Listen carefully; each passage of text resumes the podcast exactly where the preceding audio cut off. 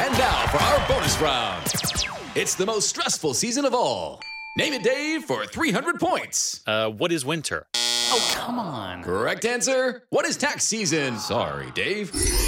Whoa, who are you? I'm April from TaxAct, where we help you file for less and get more. More for less? Yep, so you can turn tax season into maximum refund season. Well, there it is, folks. Tax season's a winner after all. Switch to TaxAct today and start for free. See taxact.com for details. Thanks for listening to Against the Mat Wrestling Podcast. We upload new episodes every Monday and Friday. Be sure to listen to Uncaged Voice on Twitch or YouTube, and listen to the Red Pill Current News Podcast on all major audio platforms every Wednesday and Saturday for current news and special interviews. Here are your hosts, Donnie Cage and the Kentucky Guy.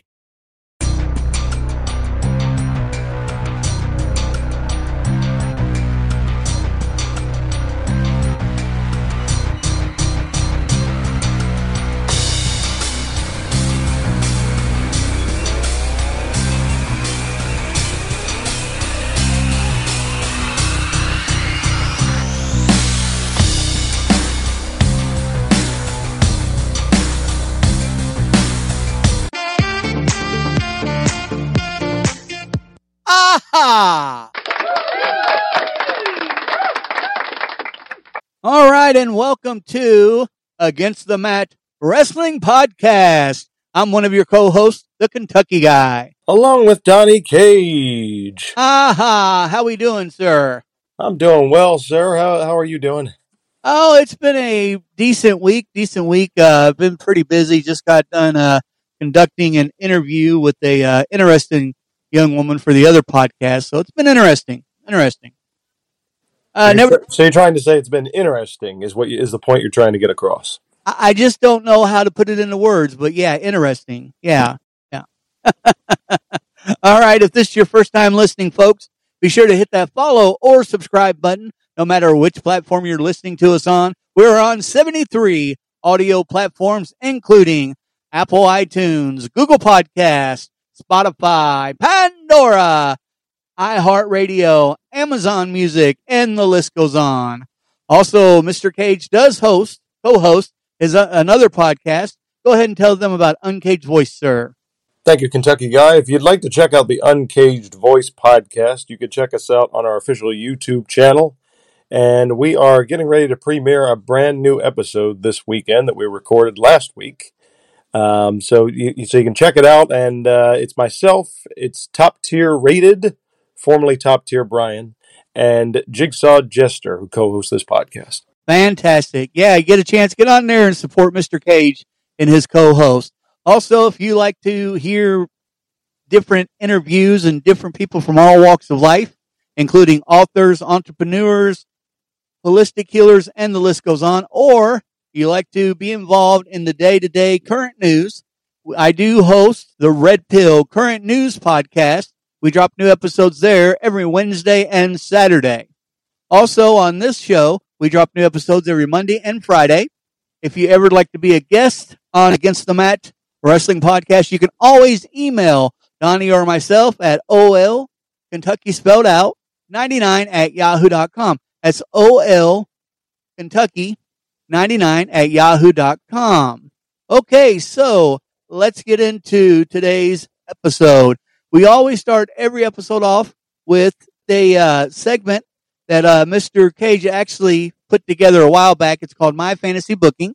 Basically, we both pick different superstars who had a run in wrestling, and maybe they were at a promotion that just didn't quite do enough with them or do the right thing by them. And if we would have booked them different, maybe their career or their trajectory of their career could have ended in a much different light. So, as always, Mr. Cage, I'll let you start us off, sir. Thank you, Kentucky guy. I have uh, this week a really good pick. He's someone who I was a huge fan of back in the late 90s and who I personally felt was done a major injustice when he made the jump over to the then WWF and later WWE. Just very underutilized, um, but a great talent nonetheless and worker. I'm talking about Mr. Perry Saturn, the master of the Death Valley Driver and the Rings of Saturn. Now, he was first most well known for being one half of the Eliminators, popular tag team in ECW. They were multiple time world tag team champions there, Perry Saturn and John Kronus. An absolutely dominant tag team. And I'm actually kind of surprised that both guys were not signed as a tag team by WCW because Perry Saturn made the jump to WCW in 1997. At that point, he became went on to become a multiple time world television champion. He was a multiple time tag team champion and just was booked to look very strong and really showcase his in ring ability. But what happened was in January of 2000, Perry Saturn, Chris Benoit, Eddie Guerrero, and Dean Malenko left WCW. They were frustrated by the booking and the backstage politics, and they decided to come to greener pastures, which, which at the time was the WWF, now WWE. And whereas Eddie Guerrero and Chris Benoit would go on to become world champions. And Dean Malenko would have some degree of success in the light heavyweight division. Perry Saturn only captured one European championship during his time in WWE. Now, you could say, well, one title belt's better than none. But what happened soon after was one of the biggest travesties I've ever seen in my entire life. And he was basically turned into this comedy act. This guy who had amnesia and he was talking to a mop as if it was a person, and they would like draw a face on the mop and everything, and they actually called the mop Moppy. Get it? It's funny. Um, you know, some of these segments, while they were mildly amusing at times, were just such an insult to people who were fans of Perry Saturn's work. And you want to talk about a guy who was a super reliable hand on in the mid card and even at different points in the main event. Perry Saturn, one of the best workers in the business. He did eventually part ways with WWE, and I know he had a very brief spell in TNA, I think around 2003. But that was pretty much the end of his in ring career. And again, I want people to understand I'm not suggesting Perry Saturn needed to be a world champion, but at least utilize him better in the WWF, whether it's going to be in the tag team division or in the singles division. Don't turn him into this joke of a person who gets amnesia and talks to a mop. I mean, I'm guessing that the reason they did this was because it was soon after the release of the Tom Hanks movie Castaway, where he talks to a uh, a soccer ball. So they thought, oh, this would be pretty funny if somebody talks to a mop. Well, not Perry Saturn. I'm sorry. Too good of a wrestler just deserved so much better during his WWF run. And that's my fantasy booking for the week. Your thoughts, Kentucky guy? Well, well, well, well. So Perry Saturn, you know, he wasn't he wasn't a he wasn't a bad wrestler.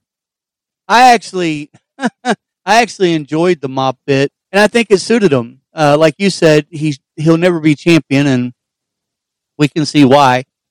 And he was just weird, man. I think he really, really hurt himself by aligning himself with Raven for such a long period of time. And I really think that's why WWE, I mean, there was no push to give him, really. And when you look at Chris Benoit, and yeah, we know what Chris Benoit did was unthinkable and horrible, and nobody even wants to mention his name. But, but, you still have to admit that he was a phenomenal athlete. So of course he deserved a title around his waist. Don't get me wrong. If we knew he was, if we knew how it would end, there's no way in the world he would deserve anything. But as far as athleticism and charisma, of course, Dean Malenko, the other gentleman you mentioned, the man of a thousand holds. Of course he's going to wear gold. Look at these guys and then look at Perry Saturn the big bald headed guy with the earring in his nose. He's just, he just, he was a misfit. And yeah, what do you do with misfits is you put them in line and, uh, you make them, uh, you know, do the, do the grunt work. And I, I, I thought WWE used them better, probably better than I would have. He probably got more TV time than he would have got if I was in charge back then. Okay. So let's, uh, let's move on. I know you guys have been waiting for this. A real fantasy booking. Here we go. So my fantasy booking in this episode is none other than Nelson Scott Simpson. All right, let's go. Wait a minute. Who, Kentucky guy, who's Nelson Scott Simpson? Oh, you would know him by his ring name, Nikita Koloff, the Russian Nightmare. So Nikita Koloff, and what I what I'm going to get to on Nikita, I'm going to go over some of the things he did with the WCW, who used him very well, very well. He actually started off as a football player, as a defensive lineman, and on offense he was an all conference wide receiver. Now at his high school, he there were other professional wrestlers who went to high school with him. You may know some of these names. This is and this really really uh, interested me because I had no idea. They went to uh, Robbinsdale, Robbins Robbinsdale High School. Barry Darsow, Brady Boone, Curt Hennig, John Nord, Rick Rude, and Tom Zenk all went to high school and were fellow classmates of Nikita Koloff.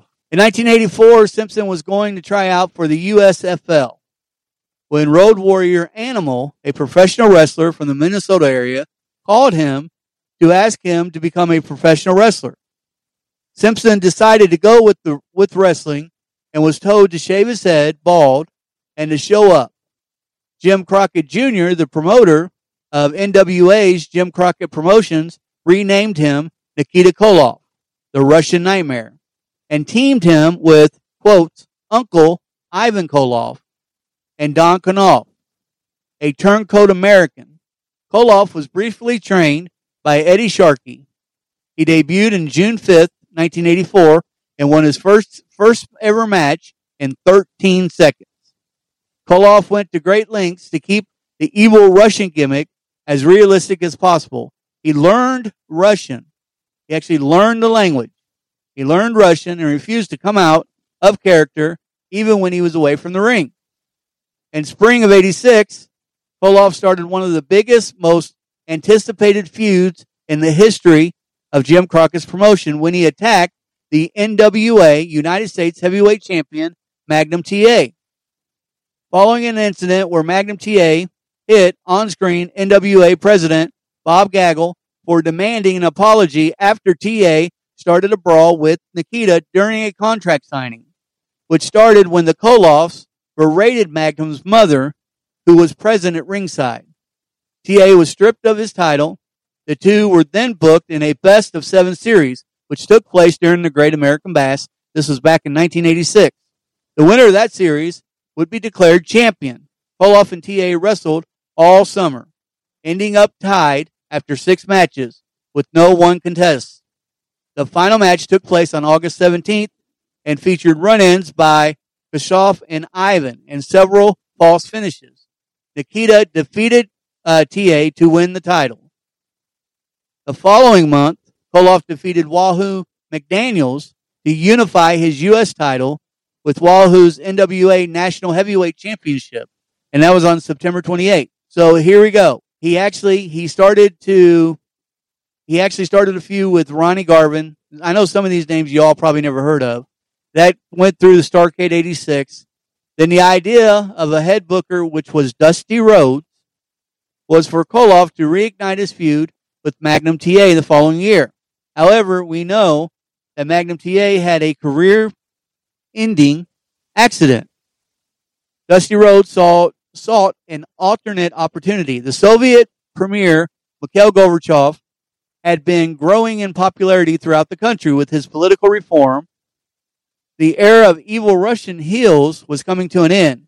So Rhodes decided to strike now while the iron was hot, booking Koloff to become a face and his greatest ally against the Four Horsemen. So in this luxurious career, this gentleman held the World Television title, the NWA World Television Championship.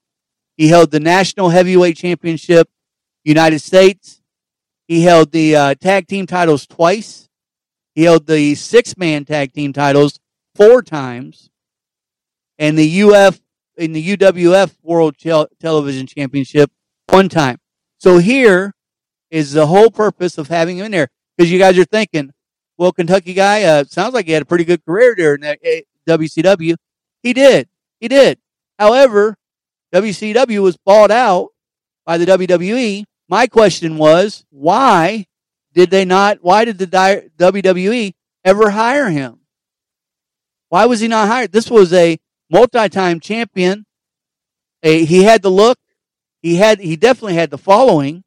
He was right up there with, when WCW went out of business, he had as big a following as Sting or any of the other ones that came over, Booker T, what have you. So there's been a long-standing rumor that then the WWF offered Nikita a contract to become Hulk Hogan's main event opponent for WrestleMania 2.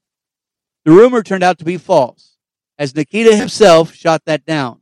He did admit, however, that he was offered an opportunity with the com- company when his friend Barry Darsow joined the company. According to Nikita, Darsow was told to try and convince Nikita to come up north with him and potentially form a tag team uh, with Darsow, possibly as Demolition. Boy, you see how boy things would have changed if he'd took him up on that. But he wasn't a tag team. This is a guy who went on to win world titles, single world titles after this. Nikita turned down the offer and the big payday to remain with Jim Crockett's promotion out of loyalty and the people who helped his career. Uh, Nikita Koloff was never offered another shot to the WWE after that, despite, and I did a little bit more digging because I've seen a lot of rumors on this, despite some people's belief, Nikita was never offered any sort of actual contract with the WWF. He met Vince McMahon only twice in his life. First time while working out in the gym in Las Vegas. They shook hands and said hello. And the second time was at Road Warrior Hawk's funeral. And that was it. There was never actually a contract. So you had your feelings hurt because this guy didn't come over and be a part of the demolition, which by the way, is going to go down as one of the greatest tag teams ever on the WWF. So it worked out for you anyways.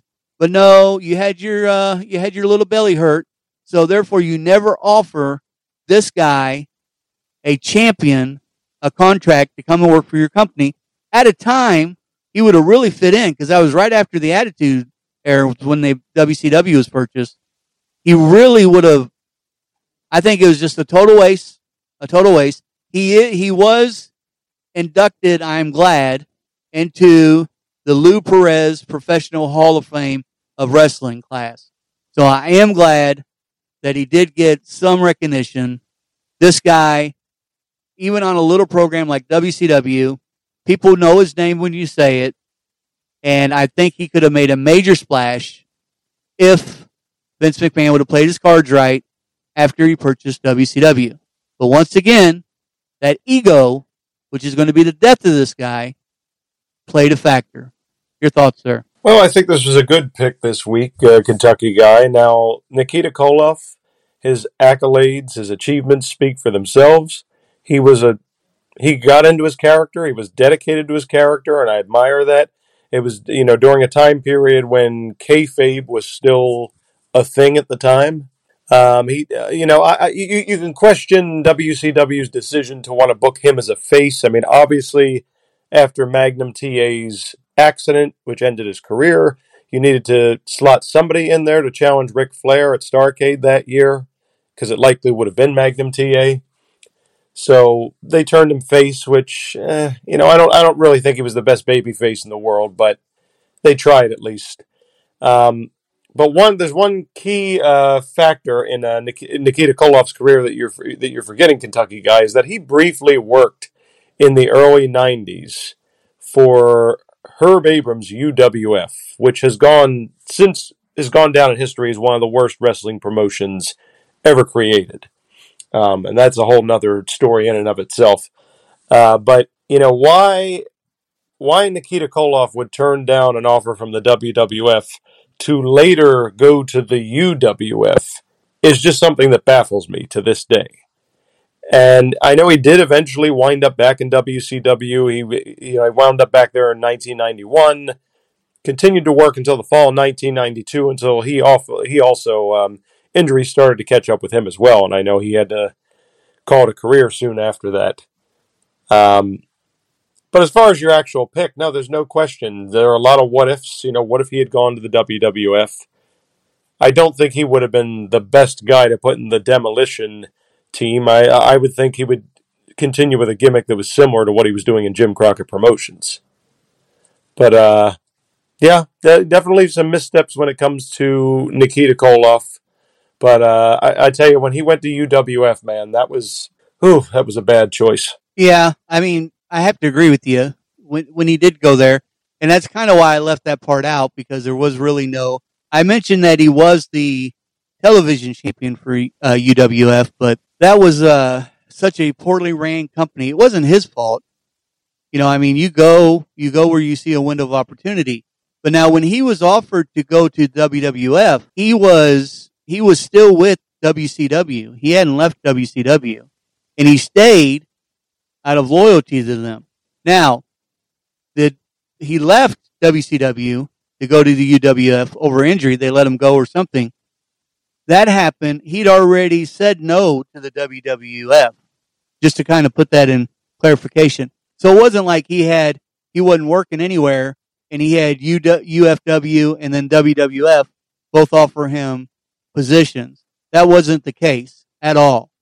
When WWF came to him, he was still working with WCW. So I just wanted to clarify that. All right. So now the next segment of the show, let's get into uh, the wrestling news and rumors around the water cooler.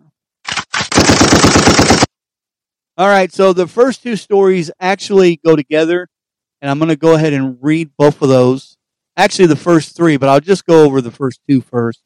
That way we don't unpack too much. And I really, I mean, I hate to start off the this segment of this with such bad news, but you know, it's a part of life.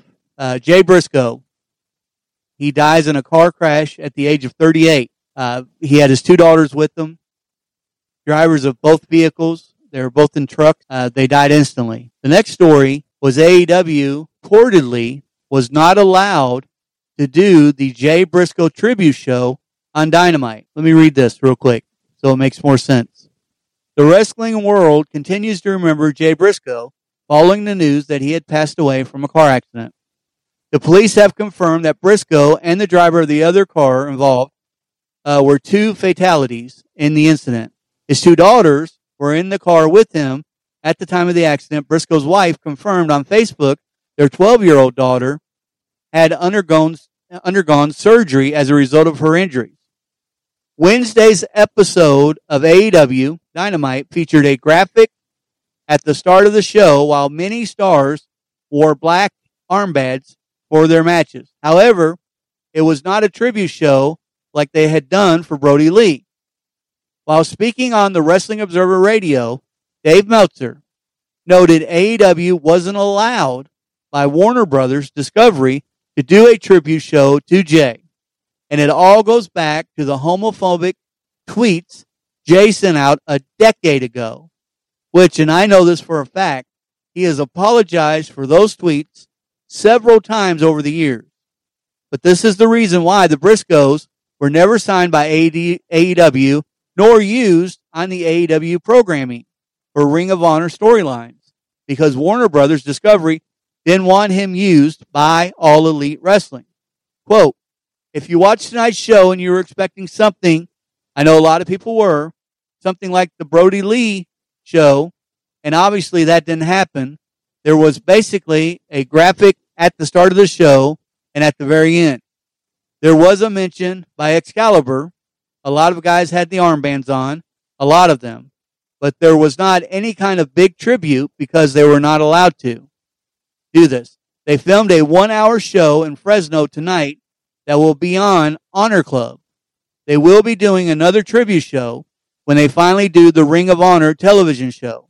The first show will feature a lot of Jay's matches and a tribute show will as well when it's all put together at Supercard of Honor in late March on WrestleMania weekend, there will also be a kind of memorial to Jay or something to honor him, Meltzer put in. And I think that's great. I think that's fantastic. I think that's horrible of Warner Brothers. Let me, let me let me clarify my statement there. I think it's great that they're going to do this in March. I think it's great that they're going to honor this man as much as they can. He lived and breathed Ring of Honor. He was not one to jump ship. This tag team, him and his brother both, did not, they did not jump around. They went through many greats on Ring of Honor. I was a huge, I am a huge fan of the Briscoes. I actually picked them all three times to beat FTR and was glad that they did on the last one. And, and had, at least he had those titles once, uh, once this happened. But anyways, Warner Brothers, you guys, I, I swear, I would just about boycott, but I don't know what kind of media, what all the shows you guys have. I just about boycott you over this. This is ridiculous. This man eh, has left his family, two little girls, at 38 years old. And something that he tweeted out when he was younger, we were all, I was a punk when I was younger. Lord, I'm glad they didn't have Twitter back when I was young. It's untelling what you'd find on me. I was a punk. We all have, we, we all were young once and made stupid mistakes. But this man apologized several, several times over this. I remember seeing him. I followed him on Twitter. He apologized several times all over the place. This woke society, this Me Too movement absolutely makes me sick. And I'm going to leave it right there because I'm not going to get into it all and lose my cool. But Warner Brothers Discovery, you've been on, you've been put on notice. We will do everything we can to get you shut down if you continue doing this to our fan favorites. At least the good guys. This was one of the good ones. You never heard him out here smoking dope or doing drugs or anything. Yeah, he looked rough. That was his character. All right, sir. I'm off my soapbox. Your thoughts? Well, let me just say I agreed with everything you said, Kentucky guy. Um, it's amazing how in society we have to constantly reference the fact that someone put out a controversial tweet a decade ago. There's so many of us, excuse me, myself included. We've done stuff in our lives, we've made mistakes, and we've apologized for them, and we've learned from our mistakes and been better people. excuse me. And Jay Briscoe was no different. The one thing about him, he loved wrestling. He gave everything to Ring of Honor. Um, the Briscoes, uh, I, uh, the Briscoes also at one point worked for Impact Wrestling. I'm actually kind of wondering if they're going to do any sort of tribute to uh, Jay Briscoe as well, if they haven't already. Um, but yeah, I mean, these guys were loyal to their company. They were great workers. Seemed to be really well liked by the guys in the locker room and the fan base, and all because he put out one tweet a decade ago that people that got people really upset oh well we, we we just can't allow them on our on our TV program. We can't reference them either. Tribute show? No, that's that that's totally out of the question. Uh, oh, oh, I'm sorry. I didn't know that. I didn't know this guy. Um, you know, uh, uh, who we who we thought was a respected worker went home and uh, you know, like uh, killed his family and then took a, took his own life uh, at the end of it. Oh wait, that that wasn't Jay Briscoe who did that. Anyway, let me get off my soapbox point that I'm just trying to make is I agree with you, Kentucky guy. Um, Warner Brothers Discovery making the absolute wrong call here, um, but at least Ring of Honor gets to honor Jay Briscoe, one of their uh, one of their true legends. Yep, yep, yep, yep. And uh, it, it's just a, it's just a shame. It, it just, yeah. Uh, so the next story, like I said, there was three that actually that actually tied in, and this one, the reason why I want to go over this real quick is because a lot of people don't really know. I see, let me put it this way. A lot of YouTube channels, a lot of them, and podcasts, unfortunately, they run with a story and they don't give you the actual facts. And I have seen so much false information, and it's a shame over Jay Briscoe's death that I decided to find the police report and read it aloud be, so everyone knows, at least that listens to our show, what the true, what really happened. So the Delaware Street, uh, the Delaware State Police announced the following: State Police investigating the two-vehicle fatal accident. The Delaware State Police are investigating uh, that occurred in Laurel and Laurel late yesterday afternoon. that resulted in the deaths of two people. January 17, 2023 at approximately 5:09 p.m. A 2019 Chevy uh, Silverado 1500 was traveling westbound on Laurel Road, just west of Goose Nest Road.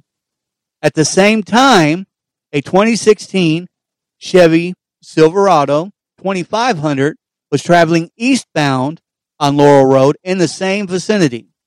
For unknown reasons, the driver of the Silverado 1500 pickup failed to remain in her lane. This was the vehicle. So this, you know, I've heard alcohol and drugs. No, no, no, no. This lady was in the opposite lane and hit Briscoe. This resulted in a head-on collision between the two pickup trucks in the eastbound lane. The driver of the Silverado 1500 identified as 27-year-old Lillian of Frankfort, Delaware. She was wearing her seatbelt. The driver of the Silverado 2500 was identified as 38 year old Jamin Pugh of Laurel, which is Jay Briscoe, uh, Laurel, Delaware. He was not wearing his seatbelt.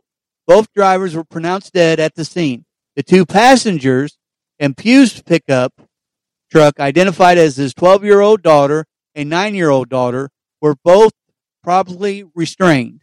Both girls were taken by ambulance to an area hospital and were admitted in critical condition. Al- alcohol involvement in this crash is not is a is none negative.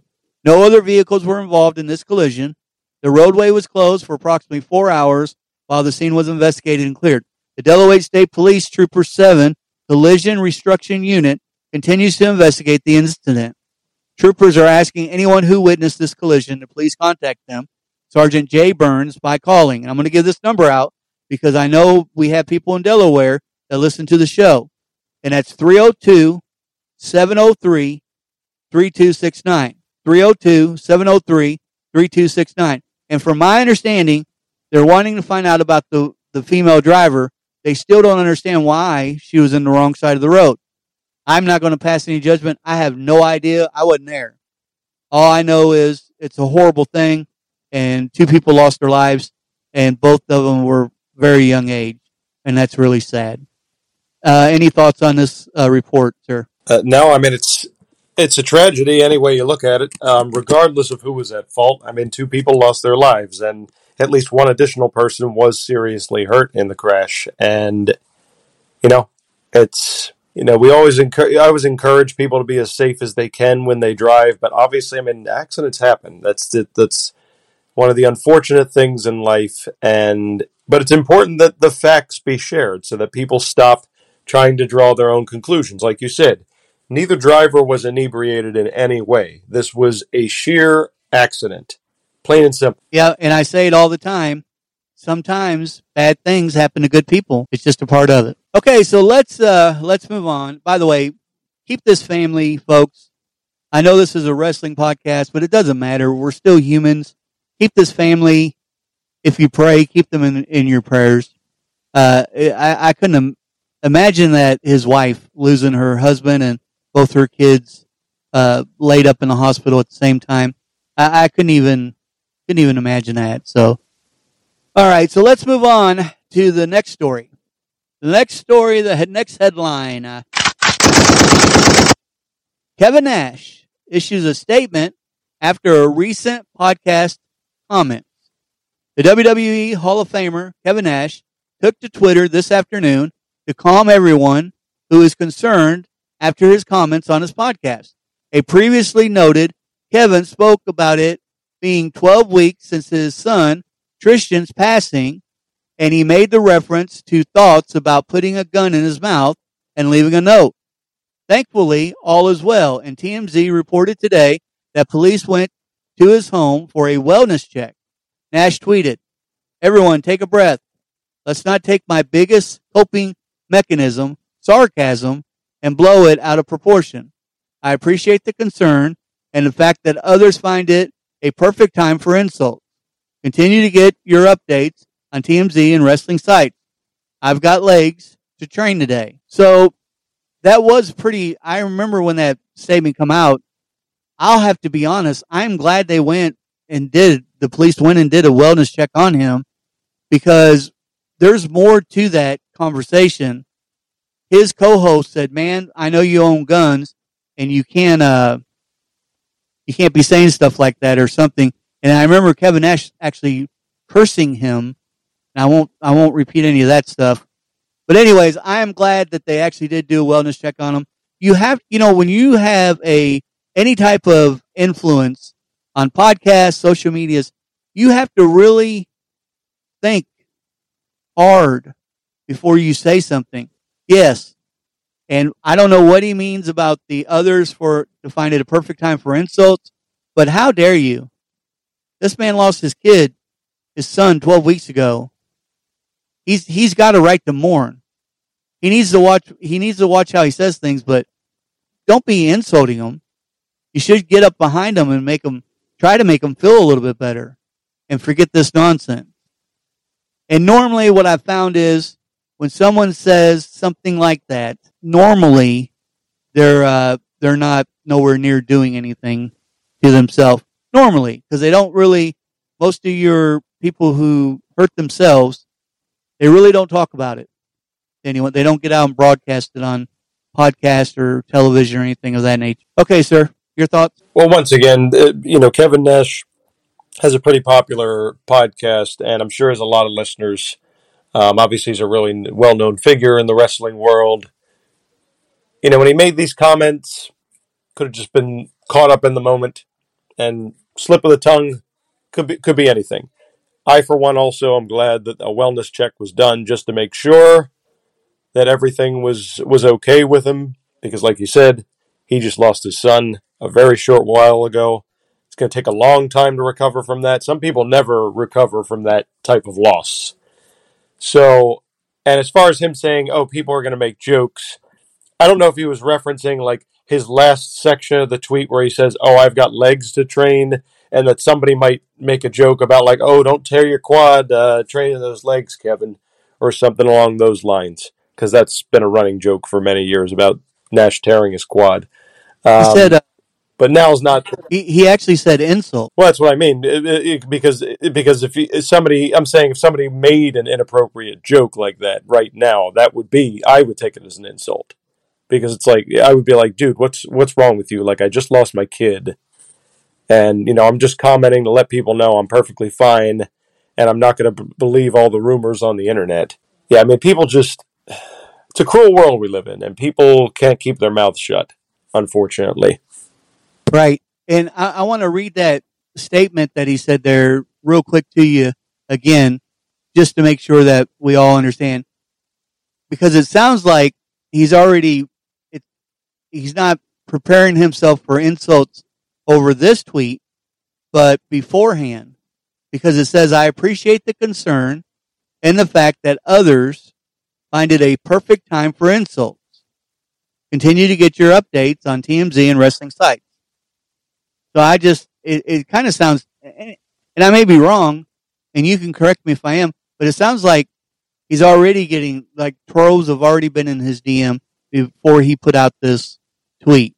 Your thoughts? Oh yeah, I mean it sounds exactly like that. So probably just his way of saying, you know, I know that people who enjoy insulting me are, are you know already are going to continue to do so, and I'm just going to continue to ignore them because I'm a better man and I don't have time to waste during my day um, getting all upset about every insult that somebody throws my way. Yep. And that's the best way, the best way to handle it. The best way to handle folks. And, you know, unfortunately, we live in a world where bullying is a, is a true thing that happens on a daily basis and not just to little kids. When you think, or you, or at least I used to think when I mentioned bullying, somebody being, you know, a bully pushing someone around, I always thought about like a kid, you know, at high school or elementary school. However, we have so many keyboard trolls, I call them out there, that try to bully people if you have a different opinion. I mean, I, I am a God fearing man. I do everything I can for my community, my church, my family, but I cannot use my real name on this platform or any other platform because I have strong political beliefs. Therefore, I have actually received death threats. Retarded. Retarded. I'm just a normal guy. So imagine being a celebrity like Kevin Nash. I could only imagine what he has to put up with. I, I just couldn't even imagine it. Okay, let's move on to the uh, next headline. The WWE is more than pleased with surprises planned for the Royal Rumble. Interesting. Let's see, there's been a lot of chatter on social media this week about the WWE's decision to have Cody Rhodes announced as a Royal Rumble entry instead of having him show up as a surprise. Many expect a Rumble return, so it a return, so it made sense to announce him before the show because it's another selling point. But there's there are surprise planned, and apparently WWE management is very happy with the names they plan to be there. Wrestling Votes, an insider who has broken many WWE scoops in the past, reports that the company is, quote, once again, more than pleased with the surprises they have lined up. The full tweet says, ask the source the reasoning behind Cody's Rumble return being announced as opposed to a surprise. Source said it's twofold. One being that nearly everyone expected it to happen already. And two, sources said that they are, once again, more than pleased with the other surprises lined up. A fight broke out after WWE Raw went on the air. That leaves the question, who do they have lined up? There aren't many big names available. Goldberg is an option, but fans have seen him on TV so much over the last few years, and John Cena recently appeared on SmackDown. Logan Paul may be a big deal to some, but wrestling fans are used to seeing him as well. Pat McAfee is a possibility. And the big name that everyone is wondering about is The Rock. The Bloodline Appreciation Ceremony happens this Monday at Raw, Raw 30th. And the WrestleMania hype is starting, so anything is possible. Now, before I move on from this, because I know that there's there's some in there quite to unpack. Let me go down to because there was one other story that actually had me ties into this, and I didn't realize it.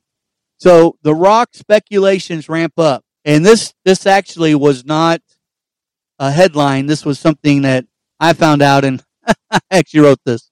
So the WWE universe continues to ask, will The Rock enter the Royal Rumble, or will The Rock be at the 30th year celebration for Raw? WWE is fueling these speculations. This week, they released a new, they released several new Rock merchandise. Also on their Twitter, they posted the greatest Rumble matches and had The Rock as a thumbnail. Surely we will see him at one or the other. And if he does show up at the Raw 30th show, will he acknowledge Roman Reigns? There you go, sir. I'll turn it over to you. That the last part's just my questions that I'm trying to figure out, kind of thinking out loud. Well, I'm always excited for the upcoming Royal Rumble because you never are 100% certain who's going to win the Rumble match. Um, I'm sure uh, in one of our next episodes we'll give our official predictions, but um, you know it's it's a fun time of year. It's a somewhat unpredictable time of the year as well, and announcing a person like Cody Rhodes in advance, I think is smart from a marketing perspective. You're gonna you're gonna get more people to tune into the premium live event and dropping all these rock hints. My opinion of that is if he's actually going to compete at WrestleMania, then th- this is a smart thing to do. But if you're just whetting people's appetite and getting them talking, and that's all you're doing, then then it's all for nothing. It's it's kind of a waste, to be perfectly honest. Um, in my personal opinion, if The Rock appears on WWE TV, if he's live either at Raw or at the Royal Rumble, I think he's definitely going to have some sort of interaction with Roman Reigns. Um, Will yeah, that, will he acknowledge him as the tribal chief? Will he acknowledge him as the tribal chief? So you're saying that Roman Reigns is the actual tribal chief? I- i- Is, that what you're saying? Heck yeah, he is. And the Rock. It doesn't matter what you're saying. Tell you one thing: if the Rock doesn't acknowledge him, Roman Reigns is going to slap those goofy sunglasses off his face. Sorry for interrupting. Go ahead. And I think The Rock w- at that point would rock bottom Roman Reigns from here all the way all the way back to Samoa. To be perfectly honest, So let me get this straight.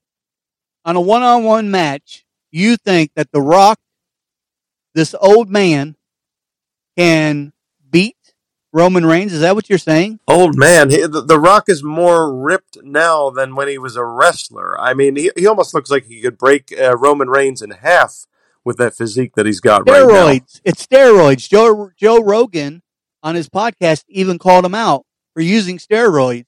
And The Rock tries to come back at Joe and say that he was jealous. Steroids. The Rock found the juice. Well, it's it's fun to talk about one way or another, Kentucky guy. Um, I don't. I personally don't see The Rock ever acknowledging Roman Reigns as the head of the table unless Roman Reigns were to beat him in the middle of the ring, one, two, three, which we could potentially see at WrestleMania this year. Yeah, it'll be interesting. I uh, I, I I have to believe that he's going to be on Raw, and the only reason why I think that, and this isn't this isn't from any sources or anything of that nature, because Rikishi's supposed to be there. The Samoans, who already acknowledged Roman Reigns, is supposed to be there. I think we're gonna. It, it'll be very interesting to see how this story develops starting on Monday. I, I kind of can't wait for Monday. I think Raw is going to be super super good. But uh, yeah, it is. Uh, and you're right, it is fun to talk about. And uh, I mean, you know, you know, I'm not really mad, but I don't. I, I mean, how dare you saying that The Rock beat Roman Reigns? That's just crazy. I mean, you, you know, I just, I just think you're on drugs. I don't know. All right, so let's move on to the next headline. Ronda Rousey no longer advertised for the WWE Raw 30th anniversary show. A top WWE star is no longer advertised for the Raw 30th anniversary show in Philadelphia. Sometime within the last 24 hours, by the way, I got this news yesterday, so it was 48 hours ago now. Ronda Rousey was removed from the Raw 30th anniversary section from WWE.com. As of this writing, the names advertised for the show are the undisputed WWE Universal Champion, Roman Reigns, Raw Women's Champion, Bianca Belair, Seth Rollins, Becky Lynch, Bobby Lashley, Bayley, Seth Rollins, or he's already on there, and Austin Theory. There's no word for why Rousey was pulled, but there's always the chance that plans could change and she could be added back to the show. Expect some returning faces on the show as well.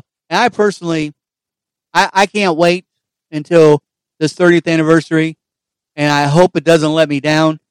It just sounds like there's going to be so many surprises, and it should. I mean, it's right there. It's seven days or less than uh, five days before the Royal Rumble, and I think the Royal Rumble's, uh, you know, every pay per view, every pay per view since Triple H has had 100% control of creative has been great.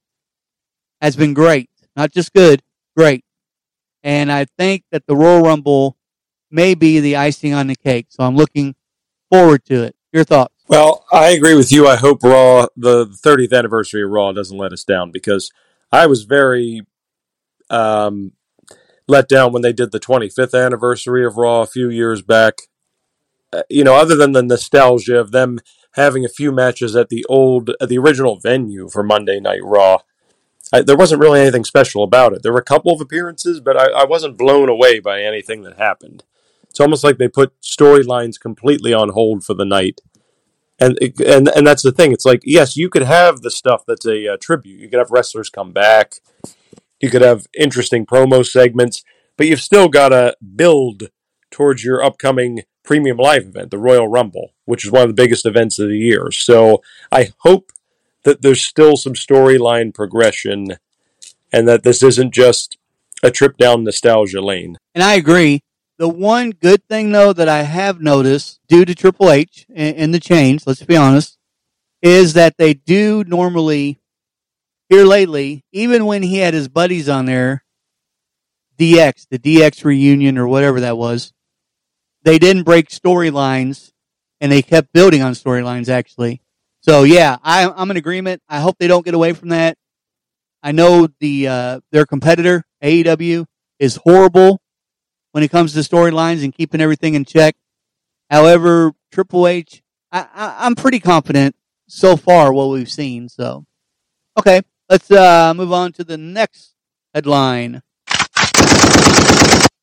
Devon Dudley announces he is no longer working for the WWE. After retiring from in-ring action, the former WWE Tag Team Champion worked as a producer for the company starting in 2016. In recent years, he has worked as also the NXT trainer. In a statement, he thanked Triple H, Stephanie McMahon, and Vince McMahon. Quote, the company, WWE, and I have decided to part ways and feel this is best, the best decision for all parties. It's been a pleasure and an honor to work with the young talent when Bubba, as well as everyone over in NXT, as well as working with some of the best producers in the world, would make, what I would like to thank Vince, Triple H, Stephanie, and my Lord and Savior Jesus Christ for the opportunity that was given. I'm very excited to see where God brings me next. Oh, my brother, testify, which is something he said when he was in character. So, huh, you know, there's so much going on on the back end. I feel that we just don't know. They're just not telling us. You have Stephanie resigning. Now, Devon's gone. Vince McMahon holding on with both hands as tight as he can. Haven't heard anything about the sale. By the way, by the way, there is a rumor going around that Vince McMahon is being sued by Triple H and Stephanie McMahon to block the sale of the WWE. I did some research. I did a lot of digging. That is untrue. I don't care how many YouTube videos out there are saying it's true. As of right now, that is untrue. Do not misunderstand me. Triple H and Stephanie McMahon are not for Vince McMahon selling the WWE. However, they have no leg, legal leg to stand on to sue him. So whoever came up with that really isn't very bright because they have nothing, no breach of contract, nothing of that nature. Yes, they're at odds. Of course they are. It's family. Of course they're at odds. But as far as a lawsuit, that is null and void. There's nothing like that. And as far as I understand, there's not even been really talks like that. So I don't know. Anyway, sir, your thoughts? Yeah, honestly, I wouldn't read too deeply into Devon Dudley leaving his position as a producer with WWE. Sometimes, you know, people in the industry just need a break. They need a little recharge. Um, I'm pretty sure they that that, that uh, he and Bubba Ray still have the Team 3D Wrestling Academy, so I'm sure he's involved with that still. And I mean, his in-ring days are over at this point. I know Bubba, uh, I know uh, Bubba Ray's still wrestling in Impact Wrestling, but Devon is at the point now where he's not going to get back into the ring. At least not that I'm aware of. Um, I, I'm pretty sure he said he he was done wrestling, um, and you know maybe he just wants to spend a little bit more time with family and not be on the road all the time or over at uh, NXT. I think he deserves a break. It's a, it's well it's well earned at this point. Um, and yes, and you are right. I based on everything I've read, there is zero to Stephanie McMahon and Triple H trying to sue Vince McMahon to block the sale of the WWE. They, based on everything I've read, they're not particularly in favor of it. But like you said, there's not any real legal room that they have to stand on to try to do anything about it. Vince is still majority shareholder, so basically whatever he decides goes.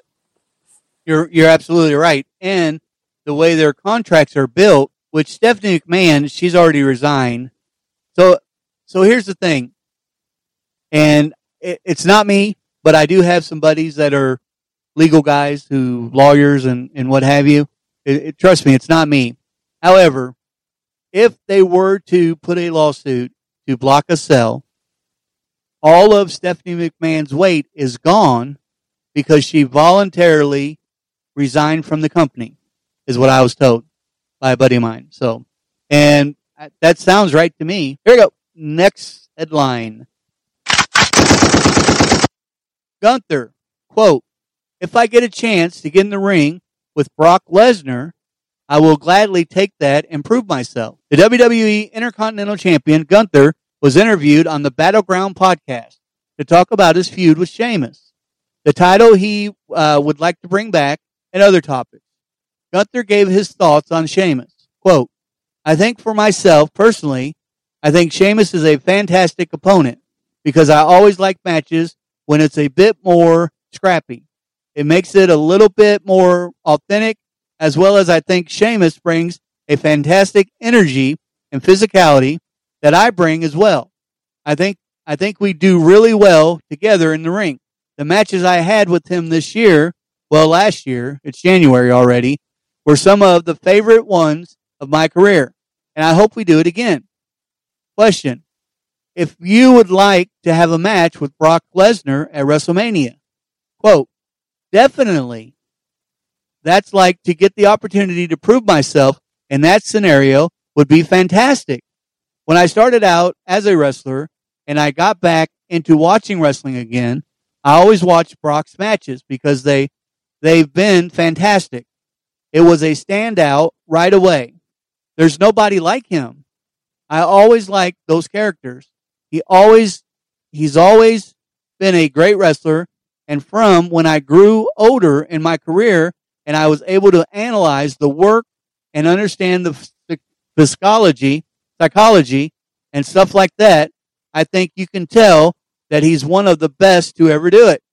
So if I get a chance to get in the ring with him, I will gladly take that chance to prove myself. I think that's a pretty big statement. Uh, and excuse me for the way it's read. It's just, you can tell this guy's, his first language is in English because they wrote this. Evidently, whoever wrote this wrote it exactly how he said it.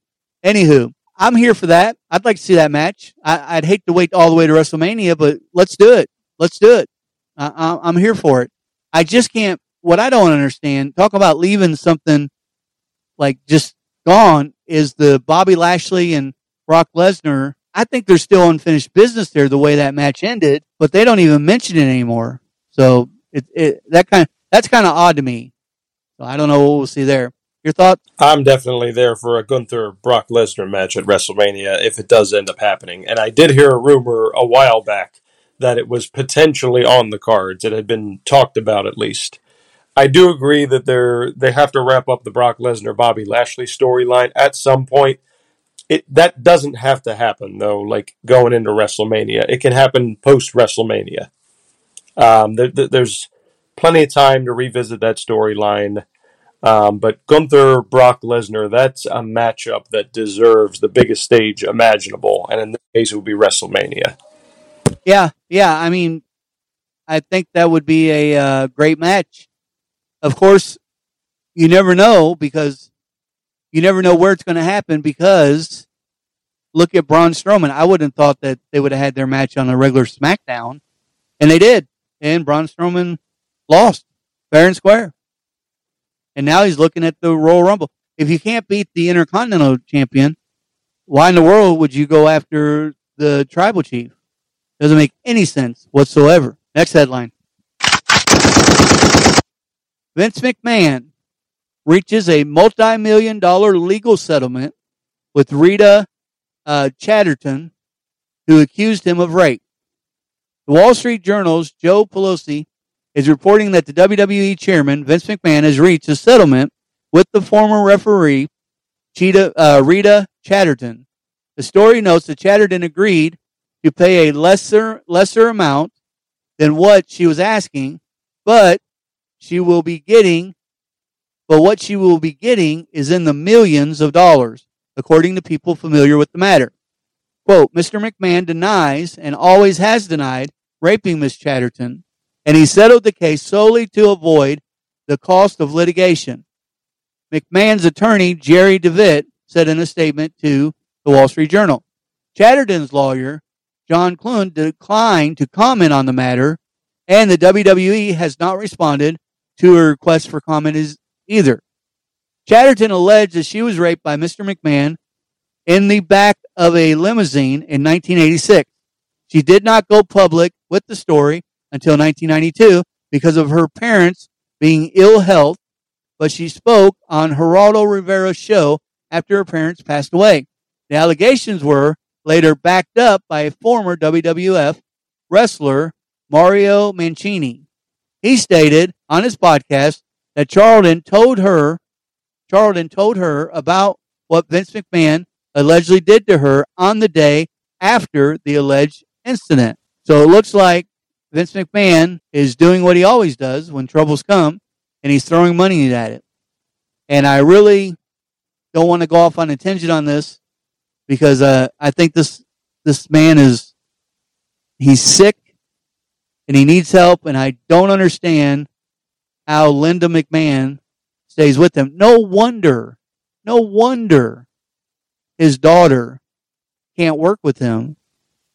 How could you work with your father knowing, because Linda McMahon is Stephanie's mom and she's still alive, knowing what he has done to your mom more than once over the years? Yeah. Your thoughts? Like you said, Kentucky guy, Vince McMahon's solution with any controversy is to just throw money at it. Um, I mean, again, I, I, don't have a real lot to say about this because it's it's been well publicized at this point. Um, you know, it's uh, I have heard stories that Vince McMahon and Linda have actually been living apart for a number of years, but again, they've never gone through like a, a, a formal legal separation or divorce or anything like that. Who knows how much of a legal headache that would be for both parties. But um, yeah, I mean, when when you when you see all these allegations come up, especially within such a short span of time, you know, and you and you have to w- still work with Vince McMahon, it's like. You know, h- how much longer are we going to have to put up with this? How much longer is the company going to have to put up with this? At what point do we say enough is enough, and you, you know, let's let's move past all of this? Um, and it could have all been kind of avoided had Vince not reinserted himself back into the WWE fold. He should have just taken his retirement and and honestly just just lived a, a low key life for the remainder of his days. But Vince McMahon can't do that. He always has to be in the public eye in some form or another, and I don't think it's the right move on his part. Yeah, and just to caveat off that, you're right. He should have stayed in retirement, and I really don't know. I, I really don't know if him being back in the company on the board, if that really, I don't know, I don't see how much that's going to help the sell of the company because he has this, he brings this big dark cloud with him of these allegations and stories accumulated over several, several years. And that, that's what their excuse has been. Him coming back was to help promote and sell the company. I just don't know I think they might have had a better shot with uh, Khan and Stephanie McMahon trying to do this if they're serious about selling the company. I just don't think, uh, you know, I, I, I grew up around business all my life and people don't like controversy. Not when they're looking to spend that kind of money, billions of dollars on a company. They don't want any controversy hooked to it.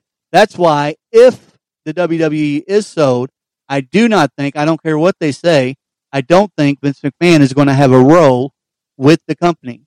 I know Tony Khan said that they'd be open to it, but I'm sure in the behind the scenes, his lawyers told him, "You're nuts. We don't want this guy. This guy's a walking liability." Okay, next headline.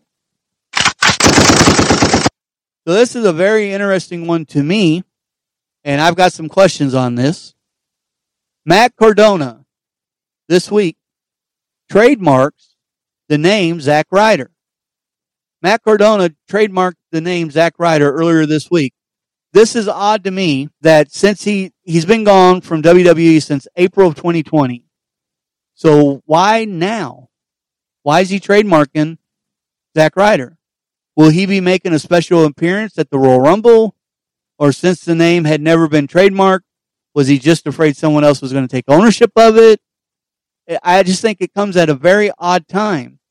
I know that Chelsea Green, his wife in real life, is supposedly signed with the WWE and they're just waiting to bring her out. Now, we're going to find out in a week if she really has signed with the WWE. Because I don't believe everything I read because there's so many false reports that I've done after fact checking things. I don't believe everything unless it comes from the WWE. Well, we're going to find out because if they signed her, she's going to be in the Women's Royal Rumble. you can bank on it. If she's signed to the company, she's going to be in the Women's Royal Rumble. So we're going to find out exactly what's going on with Chelsea Green. Now, Matt Cardona, I don't believe he's signed with the WWE, but we all know that they do bring performers from other, I mean, shoot, Mickie James wore the Impact title, the Knockouts title last year to the female Royal Rumble. So Matt Cardona could possibly be a part of the Royal Rumble. I don't know. These are the questions I've got. Uh, your thoughts, sir? Well, I, I also heard the story, um, and and again, still take it as a rumor, but apparently it's a very strong rumor that Chelsea Green signed with WWE. I should say re-signed um, because she used to work for them a couple years back as well. Um, so yeah, I think she's a very likely entry into the Women's Royal Rumble. As far as Zack Ryder goes, it is a little curious to hear that he trademarked that name this week, even though he's been going by Matt Cardona in every promotion he's worked for since leaving the WWE. So, could we potentially see a Royal Rumble appearance at the very least from him? It could happen. Has he talked about re signing with the company? Also a possibility. We don't know this for a fact, but when when we turn on the Royal Rumble uh, next next Saturday, uh, we're I think we're going to be in for some uh, some interesting surprises. I agree. I agree. By the way, we haven't had a chance to talk to see if we were going to be able to do a live stream or not. We need to probably figure that out. so, uh, I don't. Well, here, here's my thing: the Zack Ryder name. They, you know, he was one of my fantasy booking guys when we first started doing those, and they really did not use this guy to his full potential and kind of made a joke out of him. He was the internet champion and, and what have you. I think that it'd be a mistake if he did, if he was to come back to bring him back under that name because that stigma may stick with him. Now, that's just my thoughts, but, uh, Matt Cardona has done a lot, a lot on the independent scene since he's been gone from WWE. Okay, so we have uh, one more, yeah, one more headline. Top AEW star may be getting a character change. Matt Hardy has reinvented himself various times throughout his pro wrestling career with several gimmicks, including his broken character. The AEW star has teased bringing back the gimmick after dropping it in 2021 in a favor of his big money Matt persona and later started teaming with his brother Jeff in AEW. Hardy first started doing the gimmick in Impact Wrestling in 2016 before portraying it in 2017 while in the WWE. Hardy has been broken in AEW before as he portrayed the gimmick when he first debuted in the company with the gimmick back in March of 2020. During the latest episode of Being the Elite, Matt briefly transformed into his broken persona before the screen goes black. He, he was seen with gray hair and a sleeveless coat.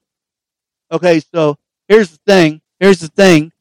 Matt Hardy, it's time for him to retire. I mean, I, I just, dude, enough's enough. let's, uh, let's do this here. Let me see. Give me just a second, folks. Yeah, I think that, uh, I don't think that he needs to redo his gimmick. And you know, here's some talk about somebody that reinvents himself and has done a masterful job over the years is Chris Jericho. And he doesn't go back to an old gimmick. He creates new one. That's reinventing yourself. Reinventing yourself is not going back to a character that you dropped two years ago. Your thoughts, sir? Kentucky guy, I knew, I knew. I said as soon as we talked about Matt Hardy reinventing his character, I said he is going to pull the, the, the Chris Jericho card and and he and you did not disappoint. So thank you for that. But let me let me just say that if Matt if it's time for Matt Hardy to retire, then it's also time for Chris Jericho to retire because as great as he still looks in the ring, there's just so much up and coming talent in AEW, and they are all about building towards the future. And I'm sorry, but Chris Jericho is not the future. And you can make an argument that uh, that uh, Matt Hardy is not uh, the future either. So that's fine. I'm okay with Matt Hardy still being an on camera character, but um, I don't know. I just there's certain guys, and Matt Hardy's one of them. Chris Jericho's another one. I mean, guys, you gotta you gotta call it a day at some point. So that, that's just my thoughts. Uh, that all right, Matt Hardy's gonna retire. Well, so does Chris Jericho. Chris Jericho and Matt Hardy, my friend, are not even on the same playing field. Are you kidding me? Are you kidding me? Chris Jericho is the GOAT. My, my, my. Uh, yeah. All right, sir. So, yeah, so there was so much wrestling news that that is actually all I have. I know we normally go over results for Dynamite and Raw and what have you, but nothing major happened on either show. The only thing that happened was Uncle Howdy came out and he actually kind of assist, assisted Alexa Bliss when Bianca Belair was getting ready to put her through chairs. However, that was it. There was really no no real upset or anything like that that I've seen. I know that Omos come out to help Bobby Lashley during the match with MVP, so I know they're still playing that role as far as the hurt business possibly getting together. But yeah, that's uh that's all I have for this episode, sir. How about you? Just as a quick follow up to that, I'm glad you, you mentioned uh, Omos coming out to help Bobby Lashley.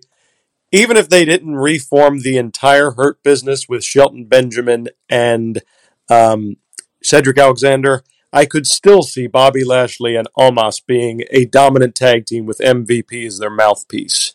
And tr- and right now, the tag team division in the WWE needs a real shot in the arm, in my opinion. Other than the fact that you still have the Usos as the champions, the tag team division needs a shot in the arm. Yeah, and let's just talk about Raw for just a moment, real quick. This new Raw, Becky Lynch is going to battle Bayley in a steel cage match. The Bloodline will have also have an acknowledgement ceremony.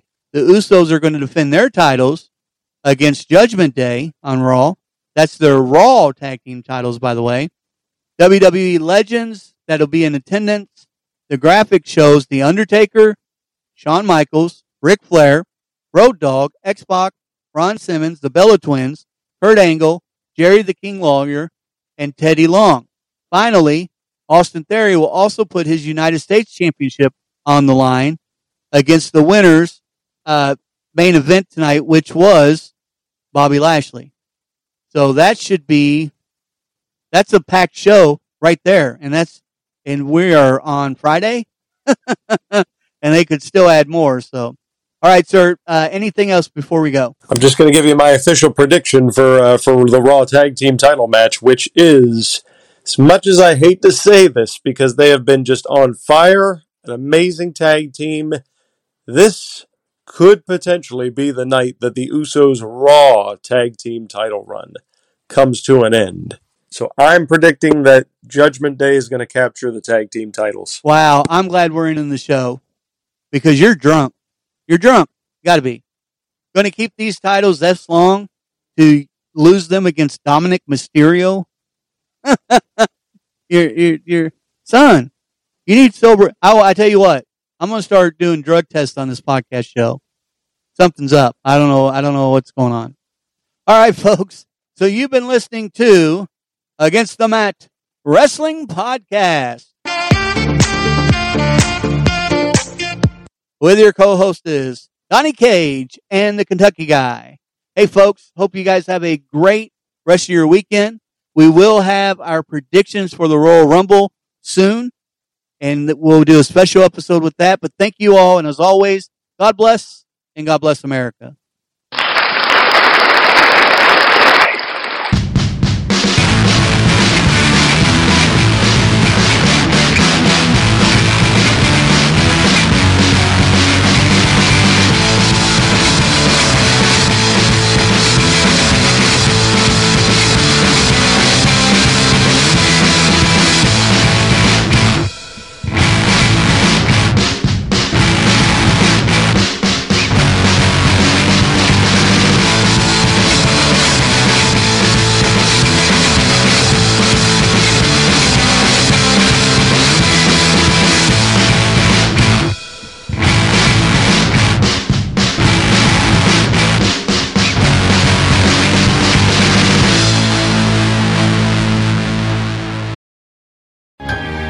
And now the weather. Expect partly cloudy skies with an excellent chance of maximum refunds. Wait, that can't be right.